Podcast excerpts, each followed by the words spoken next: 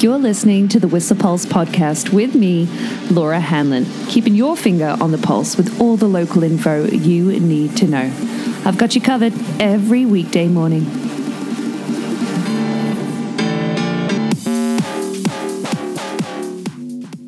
All right, all right, all right. Good morning. It's 6:54 on January 25th. It's Tuesday. It is super clear outside. It's going to be a beautiful day with some increased cloud this afternoon.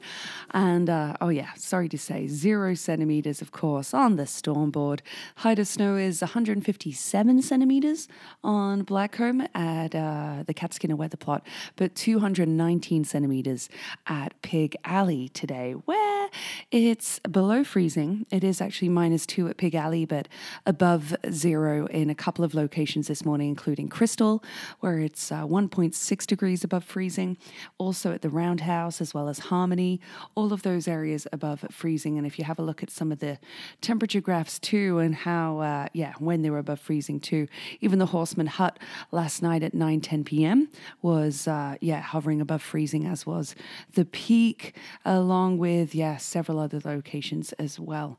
Uh, yeah, so looking for, well, after less of an inversion yesterday, a bit more of an inversion today with this ridge of high pressure still sticking around and causing that. So expect some warmer temperatures mid mountain today with a freezing level of um, roughly 1900 meters. Like I said, it'll be cooler in the valley than mid mountain to the alpine, but an alpine high of, let me double check, it was one degree potentially expected this afternoon, but mainly sunny this morning with increased cloud this afternoon.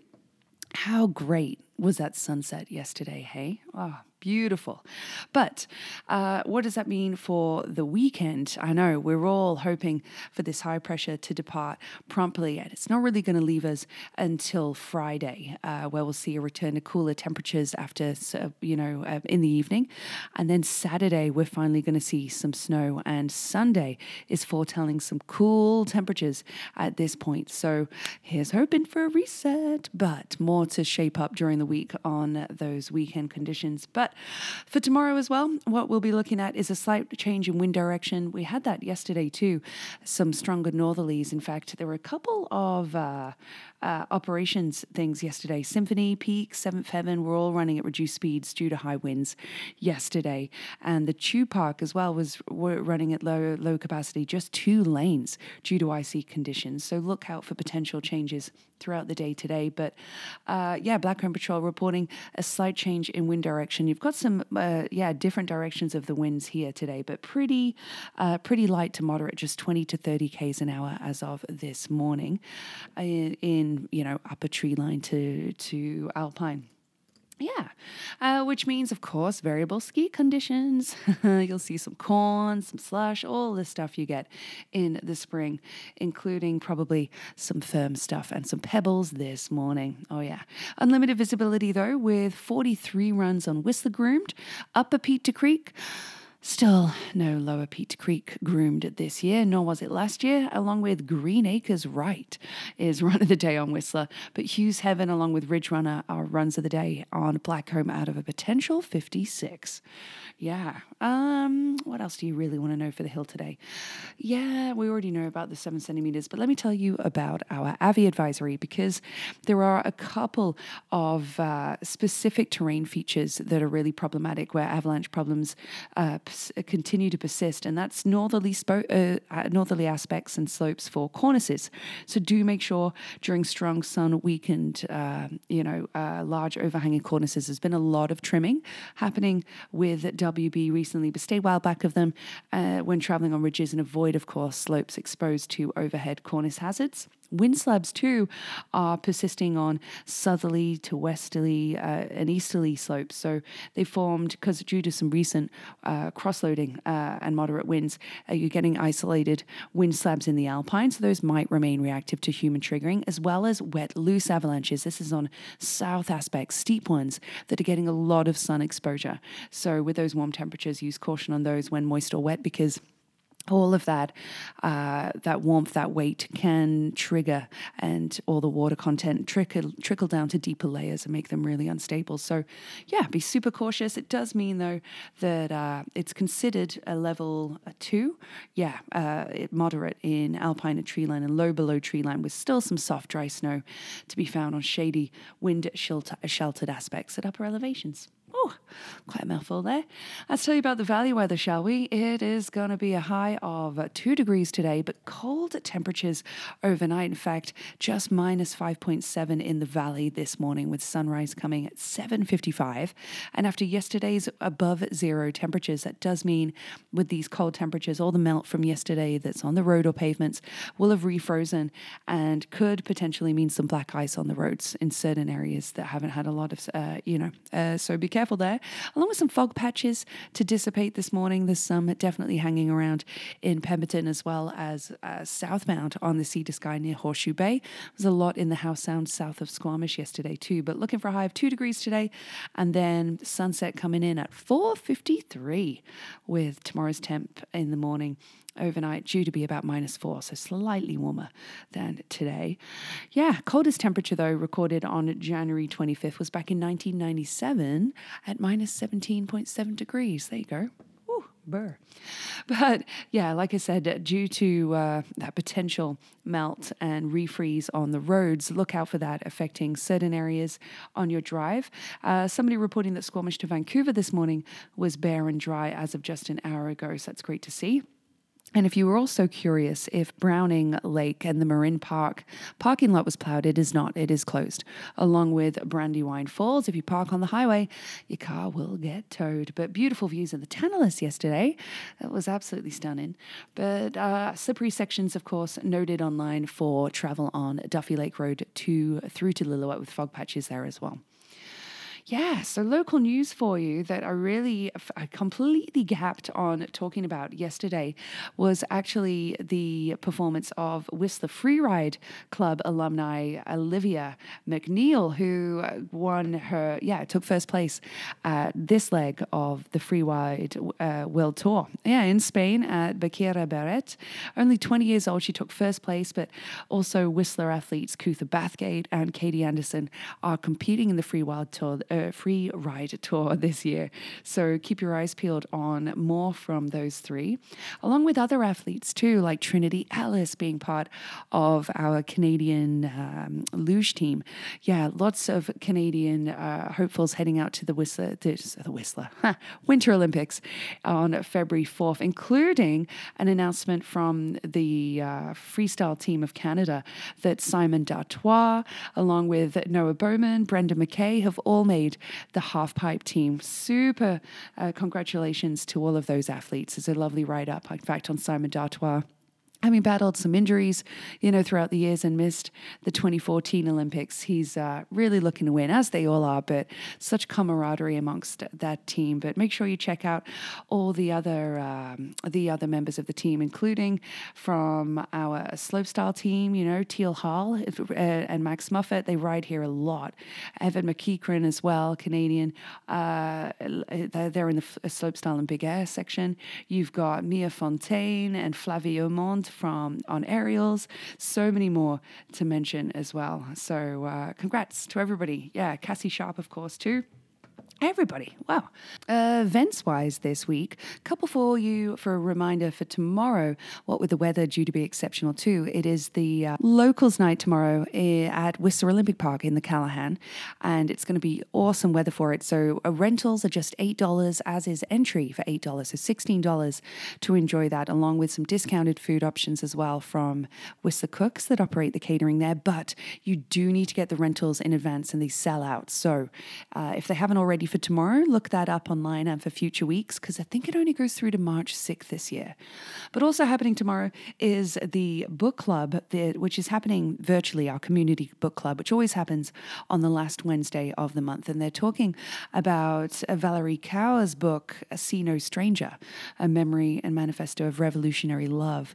Uh, if you haven't got time or you haven't read it, of course, to chat about that tomorrow in February They'll be discussing Such a Fun Age by Kiley Reid and The Seed Keeper by Diane Wilson will be discussed in March.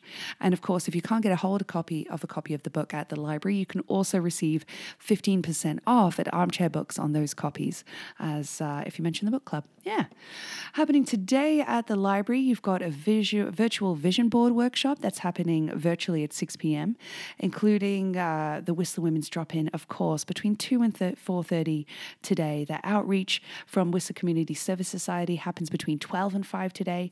There's also, a virtual parent-infant drop-in that happens between 11.30 and 12.30 to help, uh, you know, stimulate your child at home, pre-nap time lots of events from the library today, along with what was the, uh, well, discussion happening online, less of an event, more of a discussion about whether this will come into practice here, especially what with a six pack coming in at Red Chair. And that is apparently the fact that Vail has introduced phone free zones. Lots of signage up at the base of its lifts, including people saying online, yep, definitely seen these in Park City last week, along with uh, Breckenridge and And somebody commenting that, oh, it complements the good food free zones in their lodges to reduce the queues for the grub on offer. Uh, that was uh, Joel's comment, but uh, I hear you, bud. But apparently, this signage, the lift lines is designed to stop people from being so distracted. Well, uh, I think people need more math lessons because a lot of people can't count to six at Harmony Chair we'll see, like I said, how, how Red Chair goes next year. But uh, yeah, that, I wonder if we'll be seeing that soon in Whistler. Somebody asking online, like, hey, I'm looking for a ski club or a group for my dad uh, who's in his late 60s. And you know what? A great option that uh, I know a few people love to take uh, to participate in is the Whistler, Whistler Senior Ski Team. And you can look at that through the snow, uh, snow school. Lots of levels in there and all welcome, but a really good opportunity to social ski there. Check that out. Uh, Aaron, I'm sure you've got the memo, but also, another memo online about some scam alerts from somebody uh, faking like a royal bank transfer in order to get uh, to purchase something online from yeah uh, the, the, Whistler buy and sell group. So keep your eyes peeled for scams on there as well. Mm-hmm. Terrible. Ah, birthdays. We didn't have any Whistler birthdays yesterday, but we do have one today. Well, Tim Clayman, no longer in town, but loves to come and ski and ride here still. Uh, maybe this will reach you. Happy birthday, bud. But from Stinkies on the Stroll, some awesome facts to throw back to from January 25th throughout the ages. If you've never looked up Nellie Bly's journey around the world, she actually be- beat the fictitious, fictitious journey of Phileas Fogg, you know, Jules Verne's, uh, around the world in 80 days by 70, uh, by eight days. She did it in 72. Uh, she completed it, yeah, on this day in 1890. It's absolutely fascinating, really is. Uh, so definitely look that up. Apparently, the the wedding march doo, doo, doo, that we all know, which was actually Felix Mendelssohn's, uh, was first played at the wedding of Queen Victoria's daughter, Princess Victoria, on this day in 1858. Mm, cool bit of history for you there, including some more Winter Olympic trivia. The first Winter Olympic Games opened in Chamonix on this day in 1924. Uh-huh. And in 1840, the American naval expedition, by which was under Charles Wilkes, was the first to identify Antarctica as a new continent. Yeah, this day in 1840. But in 1992, the very first inaugural Big Day Out Festival took place at the Hordern Pavilion in Sydney. And yeah, it's amazing to think this has been going to since 1992. I've been at a Big Day Out in Auckland, but Nirvana played along with, oh, let's see, who else would we know these days? Beasts of Bourbon, Box, the Jesuits, uh, the Hard Ons, the Meanies, Smudge, uh, all sorts. Uh, Violent Femmes too. They played played on this day in 1992. Well, it kicked off on this day. They probably played over several days, but uh, more facts for you here. This one is super random that I really loved from 2011. A former Miss Canada finalist, okay, became the first person in the world to graduate with a master's degree in the Beatles. Okay, uh, so uh, Mary Lou Zahalan Kennedy, who was 53 at the time and a Canadian singer too, she was one of the first students to sign up for the course on the Beatles when it launched at Liverpool Hope University back in March 2009. And yeah, uh, the, she she graduated in 2011. Wild, wild. But let me give you a joke here. I don't know if you're a big fan of the Marvel Universe and, you know, or DC for that matter, but why'd the alternative, uh, well, sorry, why'd the alternate universe Spider Man do so well in his driving test? He's an excellent parallel parker. I love that one. That's good. But today's track of the day is brought to you by Zhu. I know I've had a Zhu track on recently, but what with his newest album, Dreamland Deluxe, having released at the very end of December. You've got tracks on this album like collabs with Bob Moses. I mean, I've seen Bob Moses live at Tommy Africa's, uh, but Arctic Lake too with uh, as well, 24kGoldn. Lots of uh, huge tracks on this 19 list uh, list album. But one that I'm really digging right now, his kind of latest release is called Mannequins and Egos yeah, from the electronic producer who's actually from San Fran originally. Yeah, the San Fran area.